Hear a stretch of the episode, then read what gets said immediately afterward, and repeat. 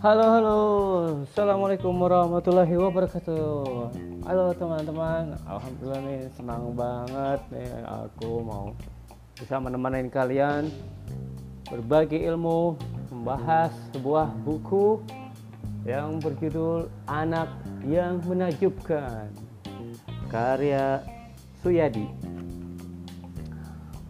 Sebelum mulai aku mau nyapa teman-teman dulu nih. Selamat pagi, mungkin selamat siang Atau selamat sore, atau selamat malam Atau mungkin selamat ulang tahun Atau selamat apa pun buat kalian Mudah-mudahan. Lagi dengerin podcast aku Dalam keadaan sehat walafiat. Begitu juga terhindar dari wabah virus corona. Ini adalah podcast kali ini Pembahasan buku yang kedua aku. Dan mudah-mudahan memberikan manfaat apalagi buat uh, buku ini tuh bukan hanya buat seorang public figure seorang ayah ya. Tapi menurutku bisa juga untuk seorang kakak yang punya adik kecil atau mungkin seorang ibu pastilah butuh buku ini bagus banget nih. Dan bukan hanya seorang ibu ayah kakak menurut aku juga ini buat semua para pelajar-pelajar buku ini akan bagus banget berguna banget buat kalian. Memang di sini sih judulnya anak yang menakjubkan tapi menurutku bisa diaplikasikan juga buat teman-teman yang udah dewasa mungkin yang sudah SMP, SMA bahkan ke tingkat universitas. Buku ini sangat recommended banget. Menurutku buku ini bisa menjadi apa namanya uh, bekal buat pengembangan kepribadian kita masing-masing. Oke, aku mulai mereview buku ini dari aku mau kasih tahu dulu bukunya ini kira-kira jumlah halamannya itu ada 426 halaman ya. Sebelumnya aku mau kenalin dulu Bapak Suyadi ini lahir di Sleman tahun 1982. Beliau menempuh pendidikan dasar di SD Negeri Gayam Harja Prambanan Sleman Yogyakarta. Halo teman-teman yang di Jogja. Wow. lalu beliau SMK di Negeri 2 Depok Sleman Yogyakarta. Wah Negeri 2 Depok Sleman Yogyakarta. Nah ditulisnya begini sih setelah itu lulus di 2002, beliau melanjutkan di UIN Sunan Kalijaga Yogyakarta. Bagus banget nih beliau. Lalu mengambil jurusan pendidikan PG eh, guru Raudhatul Adfal PGRA atau PGTK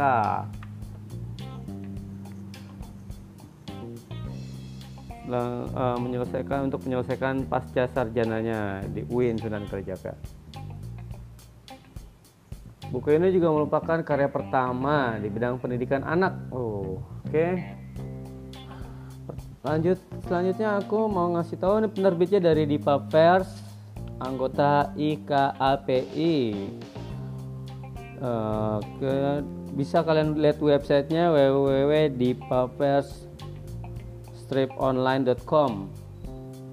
Buku ini dikeluarkan tahun 2009 pada bulan Juni cetakan pertama. Mungkin teman-teman eh, bisa dapat gitu cetakan kedua atau ketiganya karena ini buku lama juga, tapi ilmunya ini sangat bermanfaat banget. Walaupun ini cetakan lama, tapi aku yakin banget nih tentang pengembangan kepribadian yang ditawarkan oleh buku ini bisa sebagai bekal kalian dalam era industri 4.0 sekarang ini. Bagus banget deh. Oke lanjut ke daftar isinya ya. Aku kasih perbabnya. Yang pertama hmm, sambuta eh, pen, pendahuluan maaf pendahuluan. 9 zona kecerdasan Howard Gardner. Oh iya. Oke, yang bab pertama kecerdasan linguistik itu kecerdasan para orator, negosiator, pengacara, negarawan dan lain-lain. Terus di bab 2 ada kecerdasan ma matematis logis. Kecerdasan para ilmuwan matematikawan saintis filsuf agamawan dan lain-lain. Bab 2 itu ada di halaman 111 tadi yang bab pertama itu ada di mulai uh, apa nih halaman 51 terus bab ketiga kecerdasan visual spasial kecerdasan para arsitek insinyur fotografer pengarang navigator detektif penemu dan lain-lain. Bab 3 ada di halaman 175, lalu di bab 4 akan membahas kecerdasan musikal, kecerdasannya para musisi, seniman, budayawan, penyair, penari dan lain-lain. Itu ada di halaman 219.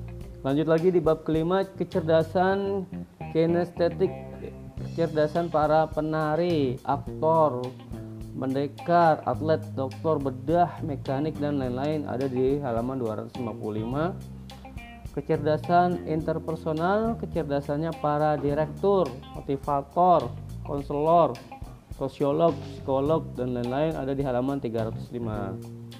Bab ketujuh kecerdasan intrapersonal, kecerdasannya para pengusaha, pemimpin, konselor, motivator, trainer, pemikir dan lain-lain ada di halaman 343. Bab ke-8 kecerdasan naturalis, kecerdasannya para antropolog, biolog, zoolog, etimolog dan botanik ada di halaman 371. Dan bab ke-9 yaitu kecerdasan eksistensial atau spiritual. Kecerdasannya para spiritualis, sufi, agamawan, cendekiawan, filsuf, dan lain-lain ada di halaman 395. Dan bab 10 yaitu penutup ada di halaman 419. Itu dari daftar isinya. Bagus banget nih, nanti insya Allah pada kesempatan selanjutnya kita akan membahas per bab. Aku sarankan kalau teman-teman mau nyari bukunya mungkin agak susah ya karena ini buku lama tapi aku menarik banget nih mau bikin podcastnya membahas tentang buku ini. Mudah-mudahan podcast ini bermanfaat buat uh, buat teman-teman dan juga buat aku juga.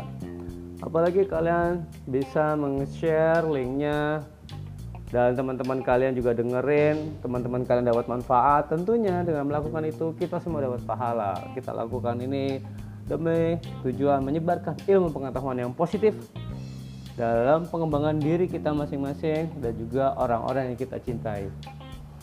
Aku rasa uh, episode pertama dalam mengulas buku Anak yang Menakjubkan karya Suyadi ini aku tutup dulu. Mudah-mudahan di lain kesempatan kita mulai langsung membahas pada isinya dari sembilan kecerdasan ini.